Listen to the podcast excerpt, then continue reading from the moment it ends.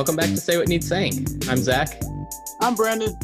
And today we're talking about Breonna Taylor and some updates since the last time that we had mentioned it in the previous episode. So we had touched on this briefly in our episodes talking about George Floyd and the riots in Kenosha and Kyle Rittenhouse um, because they're all sort of linked on some level, right? They're all factors in the current movement going on in the Black Lives Matter movement.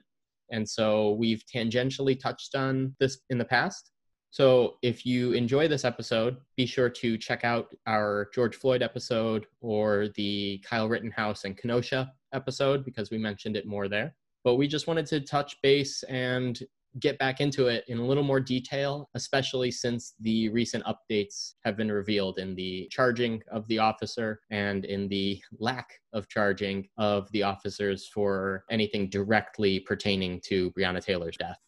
After the Breonna Taylor, the, the shooting, I think it was over 100 days. I remember on Facebook they were counting the days that the officers weren't being tried the grand jury took the case and the verdict in regards to what a lot of people who were in the streets trying to protest uh, the murder so they can get some type of prosecution from those officers did not pan out in the way that the protesters would, were expected, or at least even myself would have expected that they will be charged with. But again, that's the rule, that's the law of the land that her killers, her murderers will not be persecuted. And that really stung especially because of a lot of what's going on and the reason for you know why she died and many different things that led up to that to happen. And we can discuss all the different aspects of it but it really it really hurt that that could happen. And it sickens me to believe that if the colors were changed that it would end up differently.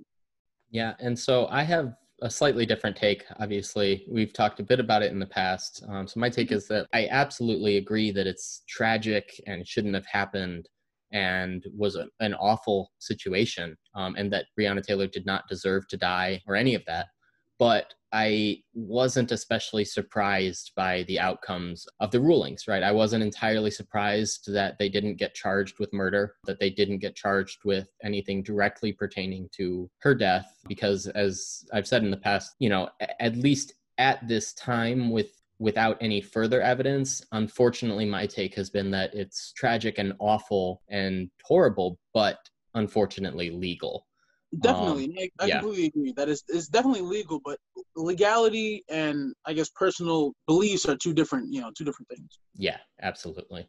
I figure we can just kind of turn it over and see what everyone thinks. Um, obviously, we can talk a little bit more about the facts and, you know, if there are any questions about the case or any misconceptions or confusion surrounding it. But but yeah, um, with that, if anyone has any comments or anything that they want to discuss, feel free to bring it up.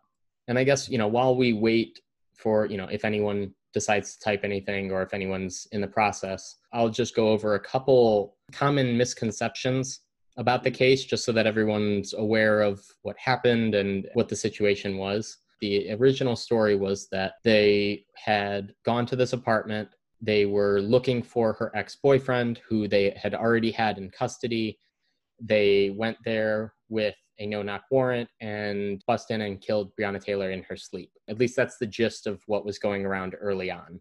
And so since then, there are a couple things that have come out that are different than that, that aren't as important, and some that, that are a little more important the, the first and least important one is that Breonna Taylor wasn't currently sleeping while she while she was shot.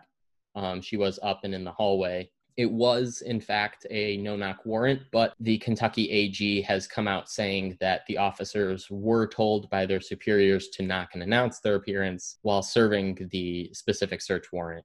And so that has come under contention because they have one witness that corroborates that they knocked and announced themselves, and also uh, 11 people that they don't say that they didn't announce themselves, but they deny hearing them knock and announce themselves. Let's see what else. It was related to her ex boyfriend. So, her ex boyfriend was the main reason behind these searches. They had gotten numerous search warrants for her house or her apartment and numerous other places in the area that they thought were involved in the drug ring, if you will. And so her house was one of them. We did have a we had one person ask a question, what time was this? So her official time of death was 12:48 a.m. And so the raid was shortly before that, obviously. Uh, we have one person in the chat with their hand up. This isn't really a question, but I would like your uh, view on in June when Rand Paul uh, introduced the act to prohibit no knock warrants. I was wondering what you had to say about that. No, I think the no knock warrant for when it was created, I feel like it has had a purpose, but I feel like there's more harm that can come of it, like for this particular instance, than others. So, you know, to ban no knock warrants I think it's a move correct for the times that we're in to see if that has detrimental ramifications. We'll see. But as a whole, I appreciate it from a judicial standpoint or for a congressional standpoint to step out and say that a change must happen. And it, whether it comes from the department itself, the police department itself, or legislation, something needs to happen. So I, I would say I appreciate it. And then I am mostly okay with it. Um, I do believe that there are certain more extreme examples where a no knock warrant may be more justified. Um, yes. So, I mean, there's absolutely a, a, very extreme example you can think of where maybe they're investigating a sex trafficking ring and need to bust in immediately I don't think that it was really warranted for someone who was tangentially connected to drug charges. I think that I understand the reasoning is basically to prevent the officers from getting hurt and prevent destruction of evidence. But I think that, like Brandon said, in cases like this, it probably wasn't necessary. It's overused, but I don't know how I feel about an outright ban because I worry then about those instances where it may be necessary. Right. Agreed. So so I do mostly agree with it. I think that if we were to have overuse of no knock warrants to the level where stuff like this becomes more common and no no knock warrants, I suppose I would opt for the latter. But yeah, I mean, I'm not perfectly on board with it, but I think it's a step in the right direction. Right. Got another comment. It says, I think the no knock should be on the judge, but should be in the public's greater interest and held more severe, not the protocol or something. So I think if there's an instance where the the public's greater interest is at hand, like one of those more extreme examples, then the judge may determine that a no knock is necessary. But that brings up a good point that the judge is the one that signs off on the no knock warrant. Mm-hmm. So a lot of this, you know, the anger that's directed at the cops, the cops were the one to carry this out. Um, right, but, but, there was. So go ahead. No, I was saying they're just fulfilling a duty by mm-hmm. people who do not have to stand behind those badges, which makes this more of a legislative issue, um, which we clearly seen by the verdict of uh, the case. Yeah. And so one of the comments said, yes, the judge greenlighted a pretty serious warrant for a situation that didn't necessarily call for it. Right. If that kind of judgment is going to be involved in the process of granting no knock warrants, then, you know, that's somewhere that a ban may make more sense. Um, just because I would rather have no no knock warrants as opposed to poorly executed. Yeah, exactly. Because in my head, forgive me for how this will sound. You see in movies or you see like training videos of officers put into a new environment. You have to pick and choose who are or who exactly are the bad guys, and you would think that this would be a perfect example of how that training would come come in. But then you learn that the training is only so many weeks, and you're like, oh, so that's why she died because we have a lack of training. Right. I, I do think this case, even though it doesn't necessarily mean that the cops murdered Breonna Taylor, right? It doesn't necessarily mean that they should have been charged with murder or manslaughter or anything like that. It does evidence flaws in, in the policing system and in their handling of the case or at least not necessarily flaws in their handling but flaws in how these situations are supposed to be handled. So mm-hmm. one other thing that i personally don't agree with in this case again it doesn't alter the legality of the shoot but the fact that plainclothes police were sent to serve this warrant. That was one other aspect of this case that had initially come under fire was people were asking for the body cam footage and there wasn't any. And so originally that was adding to the controversy around this case but it turned out these were plainclothes cops. And when you are a plainclothes officer you aren't required to wear a body cam because then you sort of give yourself away as a police officer so that was why there was no body cam footage. But I was talking to someone earlier about the situation. I would have shot too if I hadn't if if he legitimately did not hear them say police, right? right. Which he claims is the case. I would have shot too because in that instance, they're plainclothes people breaking into your house or apartment At midnight. at exactly. And so I think that is evidenced by the fact that he didn't get charged, right? He or rather he didn't go to jail for anything. You know, he wasn't charged with assaulting an officer or anything like that. Mhm. And so that I think is good at least that he didn't get any charges like that. But I think that's another area where it's clear that the way that they handled it and are supposed to handle cases like this according to protocol are flawed on, on some level, right? You know, plainclothes officers again serve their purpose. There are instances where, you know, it's probably not best to just outright ban it. They all have its purpose. Like when you're when you're trying to do like you know a recovery mission where you're not trying to blow your cover, or in regards to you're just being a lookout, or you're a, you're a cop walking in a neighborhood and you're just surveying, you're walking the beat, you're just getting a sense of the community. In those instances, to also have an officer in plain clothing, that's necessary. It's Mhm. necessary to have it in those instances. But when you're, it sounds like a bad math equation. When you're in plain clothes, guns drawn, I'm not gonna say who I am, and I'm going to walk in here thinking because I don't know I, they, I don't know if the officers may have known this person beforehand, but from what the judge said and from what previously has been umbrellaed under this no knock search warrant, you're expecting Rambo or you're expecting a level of severity that doesn't, you know, is not just a low level drug offender. So you're going in there thinking this way. Someone's in the house believing it's just a regular afternoon. It doesn't sound like it will end well, and unfortunately, it didn't.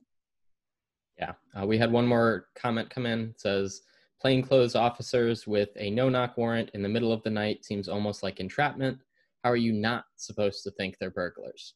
Yeah. Right. You know, yeah, it's, it was definitely poorly handled, right? And especially, so police had come out saying that they, well, I don't know if it was the AG or police, had come out saying that they were under the assumption that Breonna Taylor would be home alone. And if you're under that assumption, then you may as well knock again, announce yourself again. Right. Um, again, you know, I get the idea that you don't want evidence destroyed or you don't want to be harmed, but if you've already announced yourself as a police officer, which they allegedly did, then you aren't further risking that by announcing again or announcing louder. Now, again, I don't want to make it sound like I'm faulting them specifically because they were just doing their job and they were handling it according to protocol. And if anything, they weren't, they technically weren't even supposed to knock and announce the first time but you know it's it is it's kind of a recipe for disaster I completely agree. I just I don't I I in what, in what you said kind of it made me wince to a degree because you know you didn't want to not you personally but like you general to say that you know, they're doing their job. It's, it's very striking to know that someone can die and nothing happened when doing your job. Like granted, you know you can bring up a slew of other professions that have this kind of written in their code of conduct but it's it's really alarming that they were simply doing their job and someone can die who had nothing to do with it so as as, as allegedly as you know the information that we've been given. Because if they were looking for if they knew that if, if they assumed that Breonna Taylor was just going to be at home then why exactly are your guns still drawn if she's not even the person you're looking for if that's not the person you're looking for and you've already have search warrants on all these homes and you would know that I'm all, I'm here by myself then it should be a bench warrant for you to bring me in to you know, serve for questioning or to stand trial or anything like that. A search warrant for someone that's not a perpetrator doesn't make sense. well and so i do think that they did have a fair amount of evidence that connected her to glover her ex-boyfriend um, Oh. and connected her to the the drug aspects of it and so th- there was one other so i wanted to walk through a little bit of that too because i think that there was justification i think for a search warrant but not necessarily for the way that they handled it. So, some brief history, I guess, walking through what went on before this.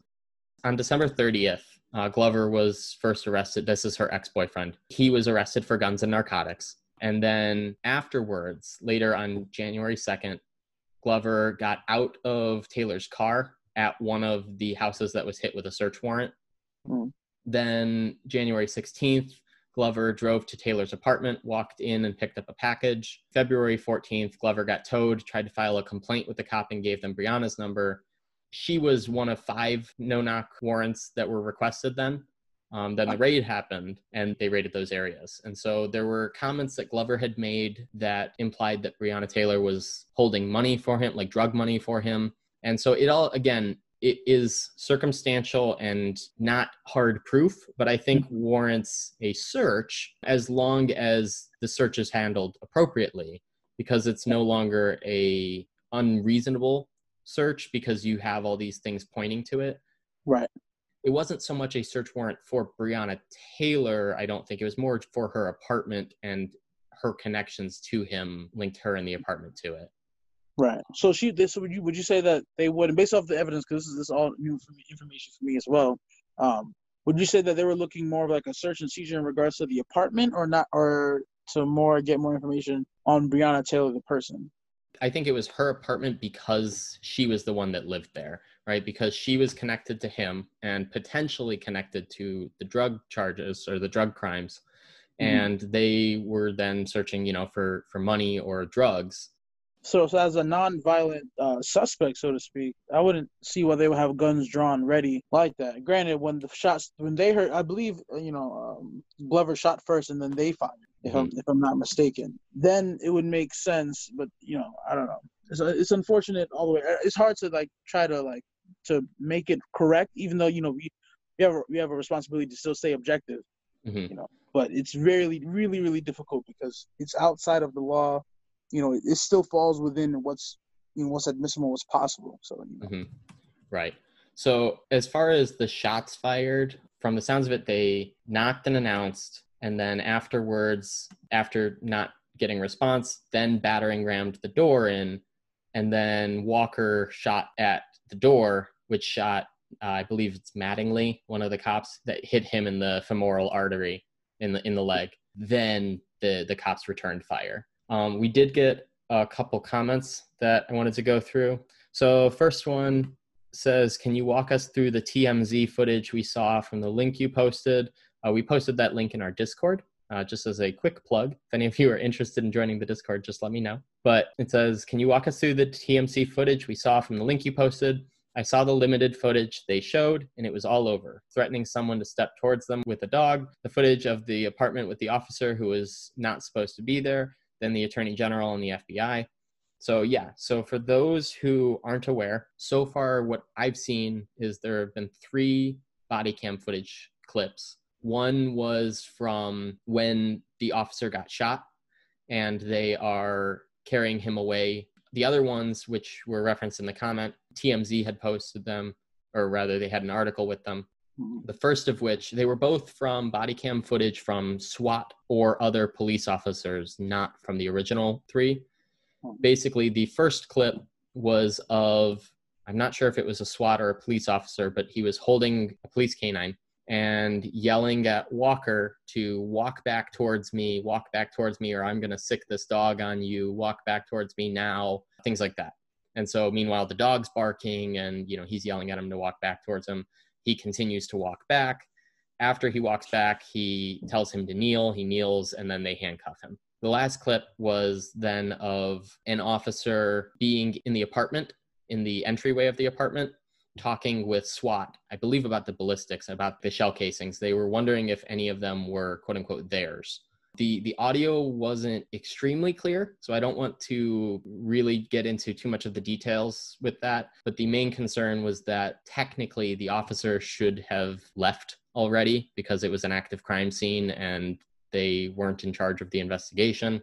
But yeah so that's the gist of the body cam footage that was released and I guess the main concerns over it are that evidence may have been tampered with because the police were there when they shouldn't have been. I don't really see where where that concern could come in. I, I don't know what evidence they could tamper with at, at this point. I, I don't know. I'm no legal expert. I'm no forensic expert or anything like that. But yeah, so that's the the gist of the body cam footage. The other couple comments that we got uh, one other one. So, and you said that the person they were looking for was in custody at the time they invaded. That confused me as well. Yeah, and he was arrested the morning of March 13th. He was not already in custody. He was in custody later that morning, but if she was killed at 1248, or rather, that was the, the time of death was 1248, and then he was arrested in the morning of March 13th. So, right. so no, so he wasn't technically in custody yet. So I guess the search warrants probably served a dual purpose, right? To find him and to find his drug and drugs and, and money. He was arrested the same morning that Taylor was shot, and it was after they had executed a no knock warrant at 2424 Elliott Avenue. That was presumed to be the center, I guess, of the, the operation, the center of the, the drug operation, drug ring, whatever you want to call it. Quick question uh, before you get into the comments: Did, Was was there anything found after the police raided the area and Breonna Taylor was dead? So no drugs, no money, but they found mail for Glover. So nothing that they were really looking for, right? They So- weren't able to find that. And that I just want I just you know we're, we're gonna get into the comments, but I just want want uh, the listeners to know if the perspective is kind of difficult. That things like that are why people feel uh, the fire to go out and protest. Because that you know if you go in plain clothes, guns drawn, search warrant, no knock, killed someone, wasn't even the perpetrator, evidence for this person is non-violent, and then to find nothing is is ludicrous because that's that is we're still in the law. That's possible within the law. I must say kudos to you for even finding this information within conversation speed. But a few questions I would like to ask anyone that was in, that was involved with the case would be: Were those two operations happening at the same time, or did one person say, "Oh snap, wrong place," or you know, right. and then went to go find him? presumably they were staking out all five of these locations. I doubt that they just showed up at any of them. And they did get all five, so they didn't serve one of the five search warrants, but they did serve four of them, including Taylor's apartment. So there were three other locations that got hit with no knock warrants. Including the place where, where Glover was actually found. So, uh, my best guess is that yes, you know, they were probably staking it out at the same time, but once they found out that, oh, it wasn't Taylor's apartment, let's hit the other places, you know. Right. So do you think Taylor's Apartments was first, probably, since it was so early? I'm not sure. So I don't know when the other ones were actually carried out. So the last comment we had gotten was what kind of drugs? So what kind of drugs was Glover suspected of or charged with? The comment says, what kind of drugs? Is this just a little weed, heroin, coke? And then someone else says all three of those types of drugs. I think that's correct. So it was all three. He had charges related to all three weed, heroin, and cocaine.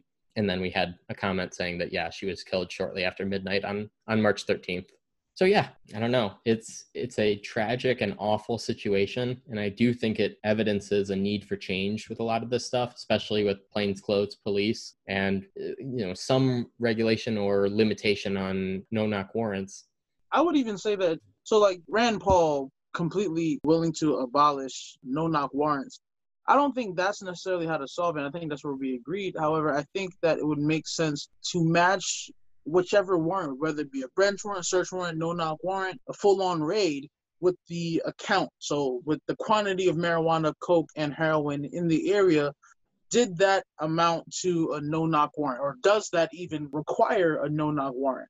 Especially if I'm not sure if they knew where he was at or they had an idea. Because if they're skulking out the apartment and they had an idea that only she should have been there, I guess there's some sort of previous knowledge. So that's what I'm saying. Like the officers who are there, who are you know the investigators doing the investigation, would have to relay to the judge what they saw to invoke the no knock warrant. My thing is, if it was a no knock warrant, but it was just supposed to be heard, but to the level that you require this type of warrant, there had to be some level of uh, activity going on to match, like you know, the drugs or something like that. It's, it's just not connecting. You know, not necessarily talking to you, but it just doesn't connect overall. Yeah, for sure. And I think what someone just commented sums it up very concisely, but but correctly. Um, someone says it seems wrong, but it might be legal. So let's change the laws. And I think that's exactly how this should be handled, right? I think that if all of the energy being poured into condemning the officers and and demanding the officers be charged with murder was instead to be poured into changing the laws and changing the system, right? Reaching out to government officials and obviously they're amenable to change. Change is happening in real time, right? It happened after George Floyd. Plenty of use of force regulations were put into place across the country. You know, after Breonna Taylor, Louisville banned no knock warrants. You know, these places, I believe, or at least they've evidenced themselves to be amenable to changing the laws and changing the way that police handle themselves. Um, so I just think that the energy is being poured into the wrong place. I get it. I I understand the frustration. I understand the anger, but I don't think it's the right path because it's not going to help anything. These officers are not going to get charged with murder. They're just Right. not. Like it's just not going to happen. it won't happen no but in in for a lot of people to know that they So I, I guess if you shoot someone, you are a murderer. Um, but the, I guess depending on what kind of conversation you're having. But I guess the fact that people would deem them as a murderer and then that the state or you know the legislation is, is against that is the frustration. And I don't want to say it's a lack of being informed to ignore the aspect of being informed based off of what's morally right or wrong. Like that that's the toil between I guess the people who are really against the verdict. Which we also right. have to get into. I forget what I forgot the name of the officer, but only one of them was charged. But what was he charged for again, Zach? Wanton endangerment. So he had three cases of wanton endangerment, and they were for the bullets that wound up in other nearby apartments, right? And so it was for endangering people in nearby apartments that were not at all related to the incident, right? So nothing no. pertaining to Breonna Taylor necessarily. The other concern that I had and that others had the speed with which the judge signed the warrants I'll address the comments really quick and then then I'll jump into this. So comment says why not? What is the root cause of why they won't be charged for murder? What legality protects them? So if it turned out that police saw Walker with a gun and still consciously aimed at Breonna Taylor, purposefully ignoring the person with a gun, then that may be the only exception to to how it's not deemed murder, right? Because as someone is saying in the chat, you know, it was the one bullet fired at them that opened them up to using self-defense in the eyes of the law anyway. Right. At that point, you know, if you're taking fire, returning fire into the apartment, that is then deemed self-defense, especially since one of the officers got hit. It's tricky and there's lawyers on both sides of this, right? So there's lawyers on the one side saying that you are only allowed to have self be self-defense if one against the person who is shooting at you. And so mm-hmm. if you shoot breonna taylor who wasn't shooting then you're no longer defending yourself. You're shooting a bystander.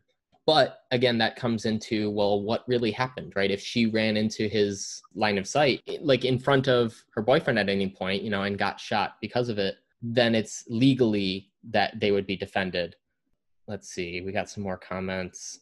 Uh, one comment says, I'm trying to understand why the self defense argument worked in the favor of the police, but not in the favor of Breonna's boyfriend who fired the first shot. It is, in fact, possible and true that the boyfriend was acting in self defense. Actually, so it did. It worked in favor it of both did. of them. Yeah. Right. Because he originally he was arrested for assaulting a police officer for shooting a police officer but he got let go without those charges sticking because it was deemed that he was defending himself and didn't know that it was a police officer that he had shot. Uh, a couple other comments says, sure, but you back over a kid. It's not first degree, but it's involuntary manslaughter. True. I think that that is where the other, so the other lawyers on the other side are claiming that by Kentucky, and I'm not an expert on Kentucky law, so take this all with a, a grain of salt coming from me. But the other, the lawyers on the other side of things are claiming that in Kentucky law, negligence isn't criminal um, so in this instance, even though technically she wasn't the one shooting, and so they didn't shoot the person they were defending themselves against, you know, that then goes, you could debate it either way, right? Because you can then argue, well, then wanton endangerment is on some level negligence, um, but he got charged with that. We got a comment saying, yeah, I have a problem with them hitting her five to six times, but they didn't hit the shooter once. How did that happen? That was my very yeah. first question. I was perplexed because the first thing that comes to my head is training. If you accidentally shoot someone, five, how many officers was it? Two? How many officers was it? There were three. One of them had gotten shot. Um, so there were two, I believe, actually so shooting in there. Two, two firing officers. I am guessing based off of the round. Like, uh, unfortunately, I'm not sure if they all carry the same caliber, or you can tell by the I know by the shell casing and by the uh, how travel of the bullet, you can tell mm-hmm. whose gun it was from. Right. But I, my question is, did they both see just a woman in the hallway shoot her and say, "Oops," and then try to find the actual guy who shot her? Because it would, if you're not the one holding a gun, you would still be holding a gun when you return fire. It is a bit sketchy, right? It's a, it's a little sketchy that she got shot six times and, and he didn't get shot. You know, obviously, I don't I don't know what was going on and so I don't want to to assume. But yeah, you know, it does lend credibility to the claim that it was handled poorly at least and maliciously at worst. But yeah, at least legally speaking, it's tough to say. Um, we've got someone with their hand up. So the officers, I, I do agree with you. It probably has something to do with training, and I also it also has something to do with the adrenaline of the moment. Obviously it can impair your cognitive function and i feel like it, it really does have to do with instinctual defending yourself. And they just i'm not really sure where walker shot from mm-hmm. but i feel like they just shot at what they can see because it was blindly because the blinds they were up. They kind of just shot blindly into the house. Unfortunately I, I i would not be able to sleep at night knowing that that would be a reason, um, I guess, a reasonable defense on why she died. Like you know, they were they were caught up in the moment. I don't want an officer caught up in the moment. I don't want to. I don't want a doctor caught up in the moment of a surgery and freaking out and sweating into the patient, you know, or dropping something. They're officers because they have their training and they have the discipline to go about their job without typical fears that you know citizens may have you know, they do that job and they go through the training to avoid situations where you have some adrenaline rushing. And they shouldn't have that if they have this assumption that the apartment was not, gonna, it was just going to be Breonna in it. Yeah, I do agree with you actually. But uh, does anyone does anyone here know where Kenneth shot from? I'm not sure you kind I, I feel I just had an idea. I guess based off how they would have heard the gunfire from, you could like look at the, the housing plan because like you know and see where he was standing or where Breonna was shot at. You can, someone one could put it, piece it together, but I feel like that wouldn't change anything now. So no one would you know fit to do that or see to do that. Well, and technically, you know, they haven't been charged yet with murder, so they still could be. It wouldn't be ju- double jeopardy for someone to open an investigation and to look into it. But I don't know how much of the crime scene remains, to be completely honest, um, and mm-hmm. how much of an investigation could be carried out. That said, you know, yeah, it's all it's all valid points, right? The fact that she got shot that many times, he didn't. But you know, who knows? I, I don't know how much visibility they had I don't know whether or not it turned out that, you know, maybe they were shooting completely blind. Maybe they were shooting, you know, maybe they just saw the figures of two people after being shot, like they just shot who they saw. I, am not sure, and I don't want to speculate too much. But, you know, that's why I think you, you can make an argument on either side. Um, but given, again, given the evidence we have so far, it points towards self defense. That said, uh, you know, I and I believe probably many others, you know, I'm open to absolutely changing my stance on the legality of it if we get more evidence that points to, you know, either ballistic records pointing to the cop being so one concern that has come out is that maybe the cop didn't get shot by Walker, that it was one of the other cops, which I think is a bit exaggerated especially in the in the femoral artery. That's a lot to risk just to be able to shoot some people but it seems like a bit much but yeah i mean with more evidence if more evidence comes up then absolutely the legality could change and they haven't been charged with it so there could still be an investigation and could still be a, a trial or something uh, we got a couple more comments i feel like we need an apartment layout and a play-by-play of the shots to understand that talking about whether or not they were shooting blind and where walker was shooting from uh, they said, was the door closed when shots fired happened? That may explain some of that, but it's not clear to me. And then another comment says, I think rather than, quote, defunding the police, unquote, the police need to be funded more towards training, especially not firing six times. The military gets more training and knows how to deal with their adrenaline and emotions during war, and they don't get, quote, caught up in the mo- moment. Uh, then we got one that says exactly they, the cops, use military style weapons and tactics like something used in urban warfare, but they don't get the necessary training to go with it. Then someone said the video we watched in the Discord kind of shows the apartment layout. That is true. Um, so if any of you want to watch that, and actually I could just find it now and post it in here too. The the last video, the last body cam footage was of the police in the apartment. That does show a decent view of the apartment. So yeah, if you want to check that out, be sure to look at it's on TMZ. All right, so for those listening live, I just copied the link into the chat. You're welcome to take a look. Um, for those not listening live, TMZ posted it, and so you could just look up the Breonna Taylor crime scene aftermath body cam footage. You'll definitely find it. Yeah, that does give you some info on what the apartment looked like, but it doesn't tell you, as someone in the comments is pointing out, that doesn't necessarily tell you anything about where the officers or Kenneth or Breonna were positioned themselves. And I don't know, other than ballistics info and, you know, maybe forensics on the uh, if there were any blood splatters or anything like that. I'm not sure whether any new information or evidence is going to come out on that front or not. Right. Also, shameless plug. If you also want to be a part of live updates or live uh, links that we find that are linked to discussions that you know, anybody wants to talk about, definitely follow us on their Discord, and we're going to definitely post that information um, later along with the episode. Yep. Discord is a app that is used as a messenger app, typically for gaming, but it serves as a really good format for a community around this podcast. Basically, we've discussed various things surrounding the episodes.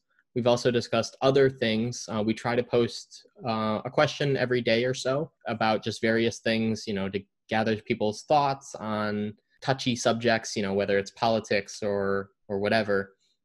And so definitely join that if you're interested in, in hearing more because yeah, we have some great conversations in there so far. I was gonna say, did you see on USA Today? I'll definitely post this, the link in the Discord. Um, that the ballistics report doesn't support Kentucky's AG claim that Breonna Taylor's boyfriend shot the cop. They said that they failed to match a bullet that hit the Louisville cop in the thigh to the shots fired by Breonna Taylor's ex-boyfriend. Uh, I did. Basically, it says that the 9mm bullet that hit and exited Mattingly was neither, quote, identified nor eliminated as having been fired from Walker's gun. So it sounds more to me like a lack of knowledge one way or the other and less of a direct rule out, which is still big. You know, it's still something that, again, probably necessitates some level of investigation for sure. So the other thing that had warranted some some concern over the handling of this case was again the there were multiple no knock warrants that were signed that were you know connected to this this case and the drug charges that Glover was hit with. The judge that signed them all uh, signed them all within 12 minutes. Oh wow. yeah. So that's a little sketchy too. I'm not going to lie. That you know and again i don't think that itself reflects mishandling specifically on the police's part that is mishandling by the judge. But there's no way you could read and understand five no knock search warrants in in 12 minutes. That just seems very either they were all copy and pasted or they were just checking them all off and handing them all back immediately uh, right. which is sketchy right? It, it doesn't look good. Now i feel like there's a lot more quote unquote uh, excuse, I guess, excuse the language. There's a bit more blood on the hands of the judge because it seems as if the people who are getting attacked for what happened are just simply following orders. Right. And, you know, and someone had brought it up in a previous episode of ours. There is a certain level of accountability there, too, right? Because, you know, Nazis were just following orders, too and there is a certain level of personal responsibility that falls on on everyone. But this to me this doesn't feel again in the absence of any new evidence it doesn't feel like as much a failing of the cops personally and more a failing of the protocols and the judge and other things. Mm-hmm. um, we got someone with their hand up in the chat. Go ahead. So as you guys mentioned earlier that no knock search warrants are they're a recipe for disaster. I feel like it is completely really stupid that 12 minutes to review some warrants with something as serious as a no knock search warrant is kind of ridiculous. Yeah, agreed.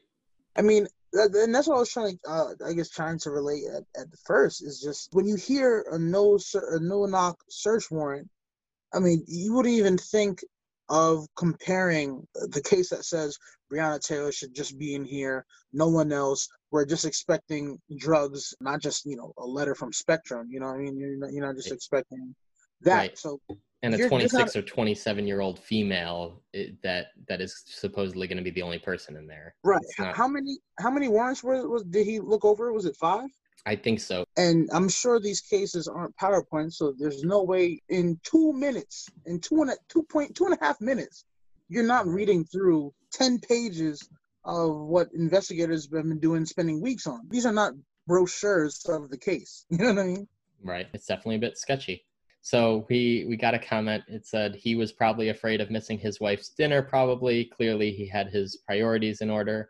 And then another that said the judge phoned it in. Um, It actually was Jefferson Circuit Judge Mary Shaw. Um, so maybe she was afraid of missing her husband's dinner. But but yeah, you know, maybe it was clearly a mishandling. Well, I don't want to say clearly because again, I don't have all the facts. None of us really do. And so I don't want to say certainly that it was mishandled, but I think that the evidence points to it being mishandled. Um, and we just got a comment someone agrees that she dropped the ball. I just kind of wanted to open it up to to see what you all thought. Does anyone else have any thoughts about the situation as a whole or how it was handled, the the rulings, anything like that? Um, again, feel free to you know raise your hand if you want to speak or type in the in the chat. We did get one comment that just came in says there are several studies that look at time of the day and judicial behavior. Judges tend to slack more right after lunch. I would believe that. I mean, I think everyone tends to slack a little more after lunch, and so I wouldn't be surprised if judges were no exception to that. So then we got a comment. It says that's when you got to ask them then as a DA, possibly a root cause. You mean root cause of what? Yeah, do you mean the the DA was the root cause of the issue? I'm just a little confused by the comment. I have seen a lot, and this kind of goes back to our Black Lives Matter sidebar. I have seen a fair amount of comments calling the AG and Uncle Tom and saying that he has gone against black people and things like that um, because he himself is black. I, am starting to get a little irritated over the 12 minutes thing. That's, that's kind of like so you're trying to tell me someone died within 2.4 minutes of negligence? Ouch. And the oh. fact that that can happen in the most, the freest land in the nation, you know, in the world. Yeah, it definitely raises some concerns. Um, the person that commented, they continued. So they said that's when you got to ask them then as a DA, possibly a root cause. The DA choosing to ask them after lunch strategically, assuming the DA is the one asking for the no knocks. I don't think so. I believe it was another detective that brought the requests in. Uh, got, got someone saying, I wouldn't mind talking about Breonna's law, but I feel like I'm raising my hand too much. No, no, absolutely. You know, go ahead. Uh, do raise it though, because everyone is named anonymous. And so I can't tell which one you are to un- unmute you. Okay. So are you guys familiar with Breonna's law? A little bit. Mm-hmm. The big part I would like to talk about is that I'm just going to read it out loud is that the law is called Breonna's Law and requires all officers who serve warrants to wear body cameras and have them turned on from at least five before the warrant is served to at least five minutes after. I was curious what your guys' thoughts on that, or do you guys want to add a different policy, or do you guys think this is this is enough? Do we need more changes? Yeah, that's that's basically what I wanted to talk about. I, remember when I forgot what case it was, but I believe it was in Maryland. It was a case in Maryland that brought along the idea of body cams.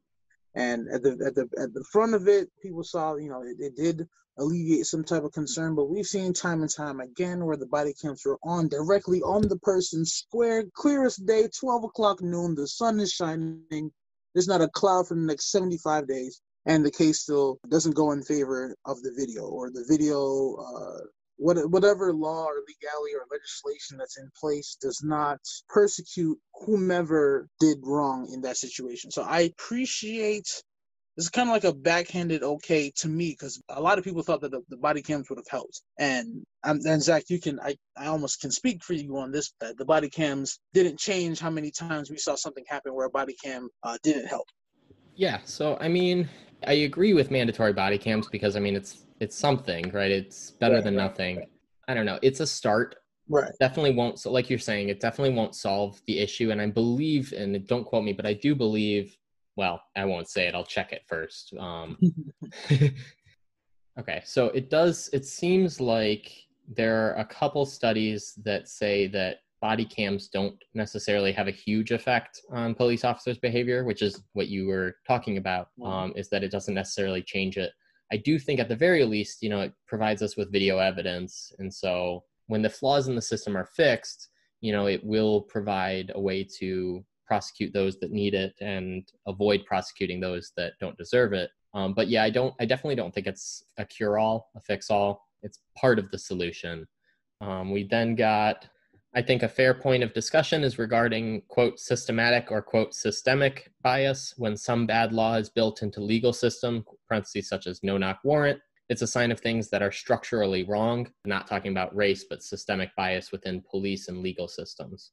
I mean, I think that there's there's always going to be biases. I don't know who in this case specifically would be negatively affected by that. By Like, I don't know who would be in the situation that they wouldn't have handled the same way, I guess. Mm-hmm. We had another comment that said, correct me if I'm wrong. I don't think the sum up was correct that everyone was against no knocks. I think they wanted it to be more severe, actually, if I heard it right.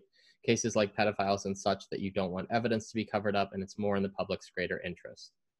Uh, yeah, so that is why no knocks exist. And a lot of people, so Louisville specifically has banned them. But yeah, there are lots of people that do want them to be more severe. Also, pertaining to the Breonna Taylor case, I've heard people claiming that if they had carried out the no knock warrant as a no knock warrant, that Breonna Taylor may have still been alive. And so the the argument, and I don't know if I really agree with the argument, but you know, it has some basis. The argument is that if they had just kicked the door in right? That Walker may not have had a chance to grab a gun before they had, you know, yelled out police and freeze and all that stuff before they had shot, which presumably in the time that they were knocking and announcing, he had time to then grab his gun. I don't know if that again I don't I don't think it would have been a justified use of a no knock when they probably could have just kept knocking. But you know, it's a fair point. It may have happened a lot differently if they had just kicked in and you know yelled police freeze um, whether that's right or wrong that's a separate argument. Right. But, but yeah. What about you brandon? What do you think about the systematic and systemic uh, bias of police in this instance? Like do you think this case is symptomatic of a larger systematic issue and systemic issue within police or do you think like biases? I think how it was handled in regards to the legislation that changed via the county shows that every other county in America can have this, and then we would have to wait until they change that rule for it to be even for all Americans. So if we're looking at an all-American basis, we're looking at as you know we are citizens of America. Everything should be across the board. I you know during the civil rights movement, I thought that those riots only happened for six days, and then we saw you know complete change of a nation. I thought when the legislation happened for, you know, whether it be Eric Garner to George Floyd, Breonna Taylor, that it would be some type of universal change within, you know, in the United States, and it wasn't. And that shows that systemically, each individual incident would need some type of incident like this to put in new legislation because I think it was the state of Delaware was the last state to ban lynchings, although it's in 1970. And I was like, the 70s? I thought that was completely gone. You know, I mean, mm-hmm. be there's cases all you know, even Juneteenth, the fact that there were slaves in Texas that were still you know still enslaved, even though that's supposed to be a global thing. Grant, I'm just bringing examples that come to my head. That it's not a universal thing. It's not a national thing. And if it's not a national thing, then we have we didn't win anything. In my head, there's nothing to celebrate. If this same Breonna Taylor case happened in California, would Breonna Taylor die? Yes. If it happened in Washington, would she die? Yes. Would it happen in New York? Would she die? Yes. It will happen in 50 other states and countless other counties that are within those states that this can happen again. Outrage will happen again. Looting will happen again. Places will be burned again. It's like we're not learning a lesson, and we've constantly been getting lesson after lesson after lesson. Yeah, and some people made some good points. Uh, so one person pushed back on the thing that I had heard about bursting in. They said, or if they burst in without announcing, they may have made it further into the apartment and dressed in plain clothes, would have been more seriously fired upon. It's also possible, right? You know, there's no way to know because that didn't happen. We're, we're never going to know. And I think the next commenter was getting at, they said ifs and buts. I think the point to take away is removing something doesn't necessarily get the result that we expect and want to happen I I'm going to preface this and say that this is I'm going to show my biases here. There was very close to being police reform legislation pushed through, and it was the Senate Democrats were the ones that blocked that. Very so, true. yeah, remember. Republican senators did put forth a proposed plan with some of what Democrats wanted and also an open amendment process. So they had agreed to potential amendments to the bill and that got shot down. Democrats were basically all or nothing, and if they didn't get everything, they were going to take nothing. And now the conversation has stopped. Conversation has stopped, and at least on a federal level, right, it isn't being talked about nearly as much. So I know that I'm biased. I know that I swing more conservative, and so I don't want to make it sound like Democrats are evil and the root cause of systematic racism or anything like that. But this time they dropped the ball. They definitely dropped the ball. And if you're going to want real change, and you can get 65% of what you want or 0%, then take the 65%, win the election, get Biden in there and take the other 35% then. You know, have him do something on on a federal level. It's it's a risky play, you know, if you don't get what you want, it makes the current administration look good, but I think that in this instance they dropped the ball. Yeah, the the next comment says a true compromise is when all parties involved are unhappy. I like that. That's that's very true. Yeah if you're compromising right you can't get everything you want. Yeah and we got two people that agree with it in the chat. Yeah that's extremely true right? If you can't bend at all nothing will ever happen. And i think that too often recently that has been the case in the in the legislative branch is that if you don't get everything you want then nothing happens and gridlock is built into our system right gridlock is a good thing i know people hate the gridlock but gridlock is a good thing. You know, it forces our government to move slowly and not acquire too much power too quickly, and it forces them to compromise in theory. But when you reach this level of gridlock, yeah, it just it cripples the response on a federal level. That said, I think that the states and localities can also implement change, you know, and several of them have. So maybe maybe it's at least in part a blessing in disguise because it forces the local governments to kind of get their shit together and, and handle things and, and do their jobs too. But yeah, no, I like that. A true compromise is when all parties involved are unhappy. That is very true. Figured we open it up again. Yeah. Anything else that you guys think we haven't touched on with the Breonna Taylor case or anything related to it that we've missed or that you want to touch on in, in greater detail? I, when I heard the verdict, I almost wish I didn't hear the verdict mm. because I knew what would happen after. And then I saw, I looked on the news and I saw it, and I was like, this is gonna hurt more than it'll help. Right. And then the body cam footage was released, and I didn't even want to watch it. I was like, dude, I didn't. I thought they said there were no body cams, and right. now there's body cam footage of someone getting shot five to six times. I'm not prepared to see that. Then I watched it, and I was like, so this was released by the lawyers so it had nothing. To, this didn't help anything. So then right. yeah, I'm just being toyed with emotionally. I, I, I'm not saying I want to wash my hands of it, but you know, the family. The, there was a verdict. You know, whether it be good or bad or indifferent. You know, mm-hmm. this is the law of the land. There was a settlement of 10.5 that went to her ex, that I'm sure the family got a decent part of. Yeah, um, they got 12 million for the from right. the civil case. Yeah. Right. So we're you know we're I would I would love for just this to be a disgustingly terrible page in the fight for an even system, or at least an amended system that can prevent cases like this. But I don't.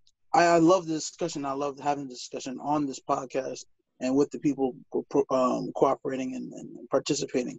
I really don't want to talk about this again. It hurts a lot because it can happen to my mother, it can happen to my cousins, and nothing would happen. You know, it's happened to every woman I know, and nothing would happen. Yeah, it's scary. You know, it definitely evidences changes that need to happen in the law. So we got, oh, we got a couple comments coming in. Please tell that definition of compromise to my ex girlfriends. They have a different definition. ah. All right. Um, then the other more more related comments. I like that. That was that was good. Couple. It's good to keep these light. You know, these are, these are serious subjects that you right, know right, they're they're touchy, they're sensitive, and you know you gotta you gotta joke a little bit here and there. Yeah, I mean, if, if we're if, if we're gonna open up the joke bag, you know, he it was it was relatable because you know he's talking about his exes, Breonna Taylor's boyfriend, she was his ex. I, I get it. Yeah, I, I, get it. I get it. And then so the other comments, one says wanton endangerment for her makes sense. If they wantonly endangered the neighbors, they wantonly endanger everyone within shooting distance. You know that's that's fair. And i really don't i don't know really the the legal definition for wanton endangerment. I don't know if there if she falls into a different category because she was in the apartment that the shooting was coming from. You know i'm not entirely sure. But you know that's a fair point and maybe you know that may be something that they wind up pushing for I do, that said, I don't know if that would change anything, right? If if the, he was charged with wanton endangerment for Breonna Taylor as well, I don't know if that would change the public sentiment much, if that makes sense. I feel like people would be angry that it isn't murder or right. manslaughter. Right. And it may just come across as a slap in the face, to be completely honest. Um, uh, and then so we had one other comment that said we can talk about the protests. Sure. Yeah, we can we can talk about those. That's you know obviously a big part of this. After all of this, there were a series of protests that went on in Louisville and probably around the entire country because of the outcome. And so this is, you know, kind of more the same, right? Louisville had lots of protesters and some rioters and, and things of that nature. Um, there were two police that were shot as an outcome of this. Basically, they don't have life threatening injuries, um, and the suspect has been arrested. The National Guard in Louisville declared a state of emergency because of the protests and then a three day curfew was also implemented, similar to some of these other places that implemented curfews after the, the riots and protests started.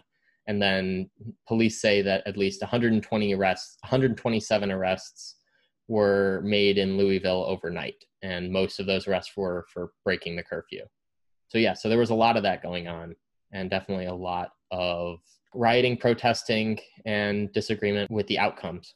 Someone had pointed it out to me and I appreciate it because I'm not the biggest Cuomo fan, but it gave me something to appreciate about him. He had pointed out that, you know, protests are to get the government's attention about an issue and basically that look you've got our attention like it's it's time to t- time to stop basically and he, he kind of has a point right in that the national movement for police reform has begun the attention of both the, the local and federal governments have been reached, you know, to where now both Biden and Trump are saying various things about what they're going to do if they're elected, you know, for Black Americans. Trump has come out saying that he wants to help Black businesses. And obviously, Biden is pushing more strongly for police reform, things like that. And so someone just someone just commented, they said Congress is a lot slower than the public realizes. So the public automatically assumes Congress isn't doing anything about it. Well, and I mean, Congress isn't doing too much about it. It's really more the the local governments at this point. But that is still something, you know, it's still change. But you know, yeah, I think broadly, I just think at this point, you know, obviously, I'm never going to be against peaceful protesters. Peaceful protests, absolutely, it's your constitutional right. It is something that is what helps change happen, but it's the starting point. It's the starting point that then needs to lead into okay, we've gotten their attention and now we all need to reach out to our representatives and we need to reach out to government and we need to, you know, go and vote and things like that, you know, and the protests after their attention is gotten, you know, at a certain point, for better or worse, you start to lose credibility in the public's eyes. Mm. Because people start to get annoyed, right? People start to get angry because you're still protesting, and it starts to, you know, it, again, I, I don't necessarily believe this, right? If it's a peaceful protest, that's perfectly fine no matter how long you do it. Mm-hmm. But a lot of people are going to start thinking of it as more of a joke and less serious because that's just the reality. It's a tragic situation, right? It really is. And mm-hmm. it's regardless of the legality, it's awful. It's an awful situation that should have never happened and hopefully will never happen again, you know, and hopefully will lead to some changes two things you can do is hope and vote, and one of those don't change anything. Yeah. Someone commented saying, yes, email the people who pay the cops, email your mayor and city council and tell them how you feel and what you want. And I think, I really do think, I think I've said this in a previous episode. I do genuinely think that people underestimate the power that they hold by doing that.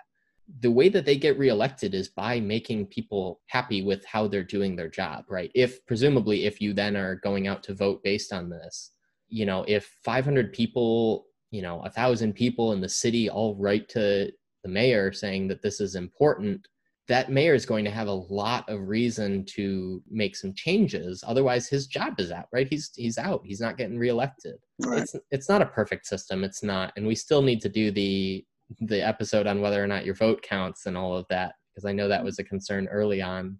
But you know it's something. It is the avenue you can take that will be taken both more seriously and may have a larger chance of actually leading to change. Um, we got a comment that says well i think the important thing to realize is if you go out and say you are protesting but destroying things it really hurts the image of whatever you are doing. Writing a strong letter article etc is so much more powerful. Pen is mightier than the sword it continues the cycle so, higher cases of police brutality happen in areas with higher police presence. Areas with higher crime have higher police presence. So, if you have more crime, you're going to have more police, you're going to have more police brutality. and then you're going to have more instances like this. On top of that, typically, not always, but typically, those high crime areas correlate with low income areas, right? Based on the demographics, right? And so now you've got one being a risk factor for the other. And you have massive riots go on in a city, buildings be, being burned down, um, destruction of property, all of that. And now, a year later, all of those businesses leave. You know, all of at least the big businesses, the ones really bringing money into the into the area, they're going to leave because it's not worth their investment because now why should I stay here if my business is going to get burned down? I'm going to move out to a different city and set up shop there. That then only perpetuates the low income, right? It's not all the money is taken out of the community and all of the mm-hmm. businesses bringing jobs and bringing opportunity. And so it's it's cyclical, right? And I don't know I don't know what the the alternative solution is. Obviously, I'm not not an expert and then we had a comment that said low income also correlates with black neighborhoods. And I wouldn't, I wouldn't say that. I would. Uh, it, it, may not, not the majority, because there's only 15% of the country will be black. So then 15% of the low income areas are not located within black communities. Yeah, yeah. I guess that's a good point. I guess broadly speaking, it may not. If we're looking specifically of where the riots are happening and who we see population wise within the riots, then you can make that argument. But if we're looking at the country as a whole, it wouldn't stand also in New York, it's like I think I saw an article. It's like twenty two thousand people have already left New York City. Yeah. Just and not, that's excluding the fact that they are, I think, for the seventh year in a row, the leading states that people are leaving. Mm-hmm. Yeah, well, and it's all the rich people. Cuomo was begging right. the rich people to come back because they take all of the they take all of the the taxes or they pay all the taxes and so now they're leaving and so all their tax income is going to disappear um, that right. person did specify so that person qualified before, so they said low income also co- correlates with black neighborhoods within cities, um, and so mm-hmm. that that much, yeah, that could that could hold. Someone said, "Can we talk about the stats? I don't get where they come from for black crime and such that CBS published." compared to statistic websites. And darn, I wish I thought I could post a photo here. Um, you are able to post a link if there's a specific stat you're talking about. I'm guessing, are you talking about the, oh, yeah, well, there's a GIF that I can download. Not sure if this is it or not. All right. I want I want to thank whoever just shared that that image. Um, so it turned so Brandon, I know you're on your phone, you can't see comments. Someone shared it's it says happycat.gif and it's literally just a picture of a happy cat. I thought it was going to be the stats, but it was not. No, it's just it's just it's the see you brought it on. You said you got to make it lighthearted, and you now we have a fuzzy, adorable feline to break it up. Thank you, Zach. This is yeah. This, that person did what needs doing because we said what needs said. Absolutely. um, so I, I'm assuming you're talking about the statistics on police uh, shootings or police killings. I won't speak specifically because I don't have the stats in front of me roughly what you see with statistics on police killings specifically is that if you look at it strictly on a population basis, right? So black people make up, you know, 13, 14% of the population. Police killings skew disproportionately black. If you look at it in terms of police encounters and um, crime rates and things like that, they skew disproportionately white numerically speaking, more white people have been killed than black people each year by police, but obviously there's more white people around. Um, right. So it depends on how you look at it, right? Um, I do think I agree with you that I think that I, I do think that the the stats are talked about much less than they should be. Um, I, I think that the narrative does fall apart a bit when you look at the statistics on killings specifically. You know, now there's also studies that show that um, black and brown people are more likely to be victims of harsher force or excessive force by police. Not necessarily that they would be killed, but excessive force.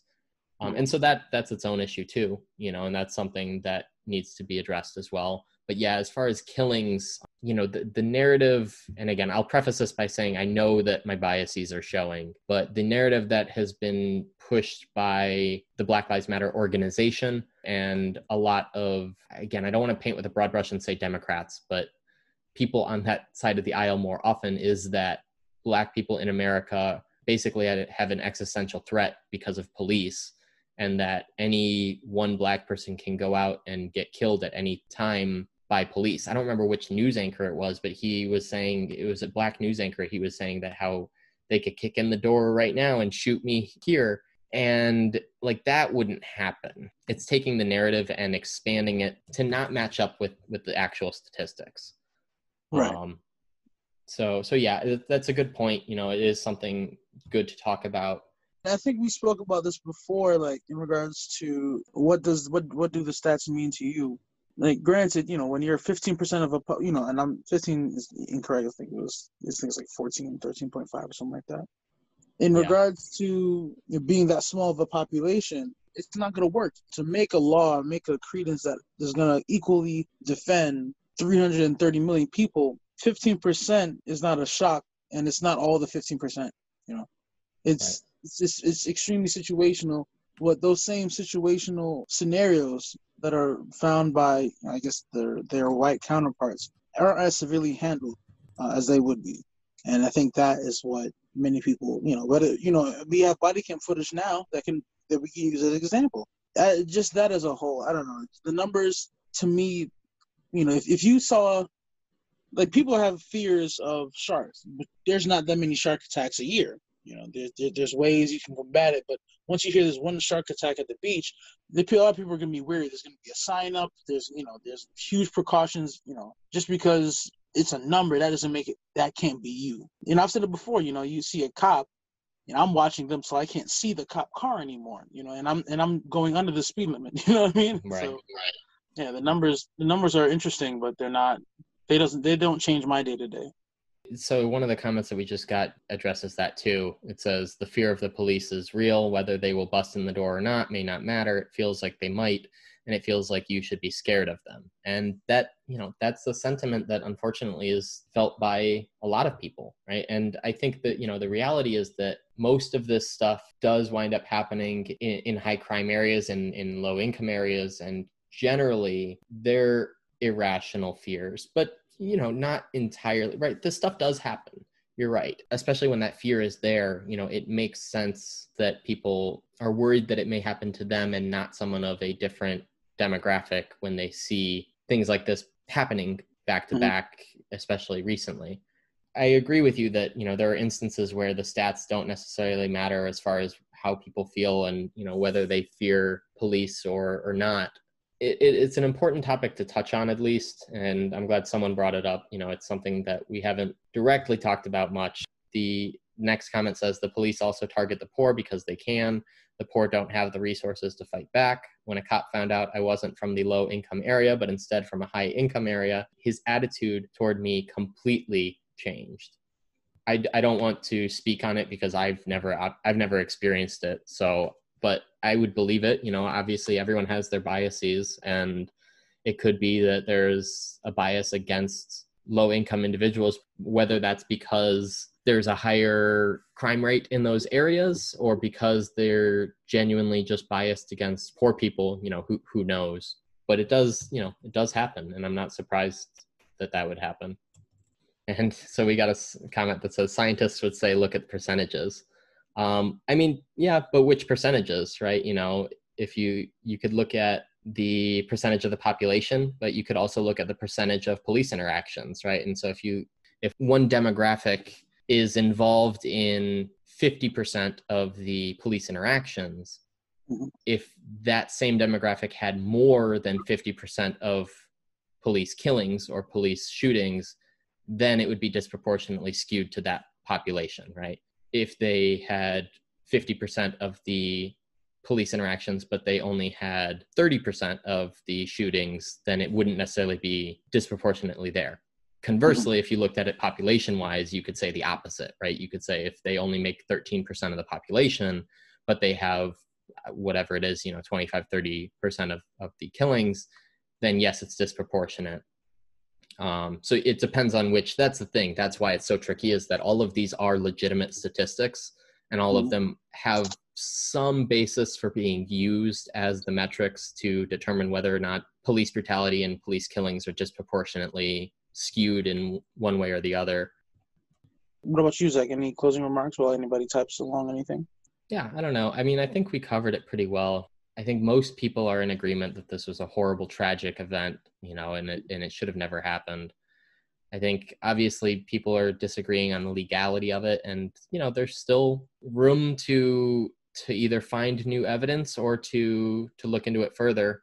Obviously, I, I'm no expert in Kentucky law, and obviously we don't know yet what is really going to happen because I very much doubt that this is over. I don't think that the lawyer for Taylor's family is going to just let this go. I believe that they're still pushing, right? They're still pushing for the the grand jury's what's it called? The transcripts to be released from the grand jury's trial um, so that they could know what they were presented with and what they actually said. But yeah i mean it's it's awful. It's tragic. Unfortunately i'm of the belief at least right now given what we know that it was legal but i do think that this was a really good talk. This was a really constructive discussion. I think we hit on a lot of important areas for sure. Know that's that's what we definitely strive to do and we wouldn't have even gotten this level this level of a conversation if it wasn't for the listeners and the people uh, participate in the discussion. So at least from the bottom of my heart and the bottom of the podcast um, we really appreciate it. These conversations are what help us bridge the divide between people that is growing more and more right now and i'm glad that you know you were all able to participate in it with us thank you all for a great discussion and we'll call it a night thanks for listening if you liked this episode please remember to like subscribe and leave us a five star rating also, you can follow us on Twitter at Say What Needs and on Instagram and Facebook at Say What Needs Saying for live updates and sound bites from our actual podcast. Don't forget to continue the discussion. Thank you for listening. Thanks.